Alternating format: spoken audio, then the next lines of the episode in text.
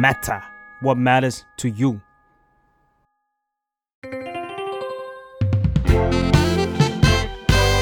What's up Nothing much ได้สับจากข่าว สวัสดีค่ะ อยู่กับมายในรายการ What's up เหมือนเดิมนะคะ คราวนี้เนี่ยมายอยากมาสอนคำที่อาจจะเคยได้ยิน จากปากใครบางคนที่เห็นได้บ่อยๆในโซเชียลมีเดียหรือในทีวีนะคะ เขาจะชอบตอบตอนที่ให้สัมภาษณ์หลาย ๆ ครั้ง ก็คือคำว่าไม่รู้นะคะ ทีนี้คำว่าไม่รู้ในภาษาอังกฤษ มันก็มีเลเวลของความไม่รู้เหมือนกันนะ ซึ่งมายจะค่อยๆเรียงวิธีการพูดคำว่าไม่รู้หลาย ๆ แบบให้ฟังค่ะ แบบแรกแบบที่ง่ายและตรงไปตรงมาที่สุดก็คือคำว่า I don't know I don't know อันนี้ก็คือตรงตัวเลยเนาะก็คือ ฉันไม่รู้ อาจจะพูดได้ว่า I don't know how to answer this question stop nagging I don't know และเลเวลต่อไปเนี่ย มันจะมีความหมายที่แปลว่า ไม่รู้เลย ซึ่งก็คือคำว่า I have no idea I have no clue มันก็เหมือนกับว่า เฮ้ย ฉันไม่ได้มีสิ่งนี้อยู่ในความคิดเลยอะไรเงี้ย ฉันไม่รู้จริง มันจะสามารถพูดในประโยคได้ว่า I have no clue what's going on I had no idea people were hurt และคำต่อไปเนี่ยจะเป็นคำที่ไม่รู้ในเลเวลขั้นสุดแหละก็คือ I haven't got the faintest idea faintest เนี่ยมันเขียนได้ว่า F A I N T E S T faintest แล้วก็ idea นะคะ ซึ่งมันแปลว่าเหมือนไม่มี เรื่องนั้นสักนิดเดียวในหัวเลยอะไรอย่างนี้ มันจะแปลว่าแบบไม่มีอะไรในหัวสมองเลย at all ซึ่งเขาก็จะพูดว่า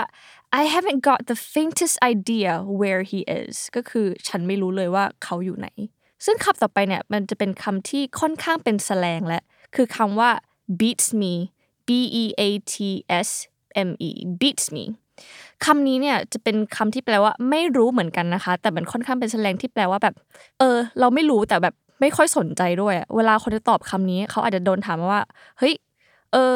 where's your boyfriend เราอาจจะตอบได้ว่า beats me แล้วก็มันจะมีการตอบที่แบบไม่ค่อยใส่ใจเท่าไหร่อะ ซึ่งถ้าให้เห็นภาพเนี่ยเวลาตอบคำเนี้ย beats me มันก็คือ ให้นึกสภาพคนกำลังยักไหลแล้วก็แบบมองตาบนอะไรเงี้ยแบบเออฉันไม่รู้จริงๆ ไม่สนด้วยอะไรเงี้ย อืม และอีกคำหนึ่งก็คือ who knows คือคำนี้มันจะออกแนวคำถามเนาะมันเหมือนถามกลับประมาณว่าแบบใครจะไปรู้วะ ซึ่งอันนี้มันจะเป็นแนวกวนตีนหน่อยนะคะ ซึ่งคำว่า beats me กับ who knows เนี่ย อยากจะแนะนำว่าอันนี้ก็ใช้สำหรับคนที่สนิทมากจริง ๆ หรือว่าคนที่เราสามารถแบบกวนตีนด้วยได้นะคะ ส่วนการที่จะตอบคำว่าแบบ I don't know ในภาษาที่ มีความตอบแบบอ้อมๆแต่ก็ยังตอบให้คนรู้ว่าเฮ้ยฉันไม่รู้อะมันก็มีอีกแบบหนึ่งเหมือนกันนะ ซึ่งการที่ไม่บอกคนไปตรงๆว่าเราไม่รู้เนี่ย อาจจะพูดได้ว่า you know what I've been wondering the same thing ซึ่งมันแปลว่าเฮ้ย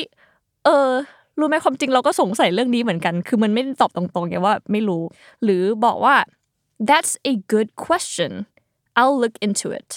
that's a good question ก็แปลว่าเฮ้ยอันนั้นคือคำถามที่ดีนะ I'll look into it แปลว่าโอเค เดี๋ยวฉันจะลองไปค้นหาเพิ่มดู ค้นหาคำตอบเพิ่มดูนะอะไรอย่างนี้ หรืออาจจะตอบได้ว่า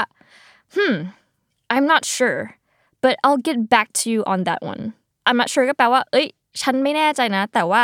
ฉันจะพยายามกลับมาหาเมื่อฉันได้คำตอบมาแล้ว และอีกคำหนึ่งก็คือ I'll find out and let you know ก็คือฉันจะไปหาคำตอบมาให้แล้ว จะเอามาบอกเธอนะอะไรอย่างนี้ ซึ่งคำพวกนี้เนี่ยหมายมองว่าจะเหมาะกับการที่อยู่ในสถานการณ์ที่ค่อนข้างจริงจัง อาจจะอยู่ใน meeting อาจจะกำลังให้การสัมภาษณ์ เพื่อที่จะทำให้เราดู professional มากขึ้น ใส่ใจกับคำถามมากขึ้น ซึ่งเอาจริง ๆ มันก็เป็นเรื่องปกติที่เราจะพูดว่าไม่รู้ได้นะ แต่สิ่งที่สำคัญก็คือ การที่ไม่รู้แล้วมี action อะไรที่จะแก้ไขสิ่งที่ตัวเองไม่รู้หรือเปล่า และความตั้งใจที่จะหาคำตอบมาให้ได้ได้แสดงออกมาหรือไม่ ซึ่งการแสดงความสำคัญของเรื่องที่โดนถามเนี่ยเพื่อให้คนถามสบายใจมันก็จะเป็นเรื่องที่ดีเหมือนกันเนาะแล้วก็การตอบคนถามว่าเฮ้ยคุณจะมีคำตอบในภายภาคหน้าแน่นอน สุดท้ายนี้ก็ฝากติดตามรายการวัดสับทุกวันพฤหัสในทุกช่องทางของ The Matter Podcast แล้วไว้เจอกันสัปดาห์หน้าค่ะ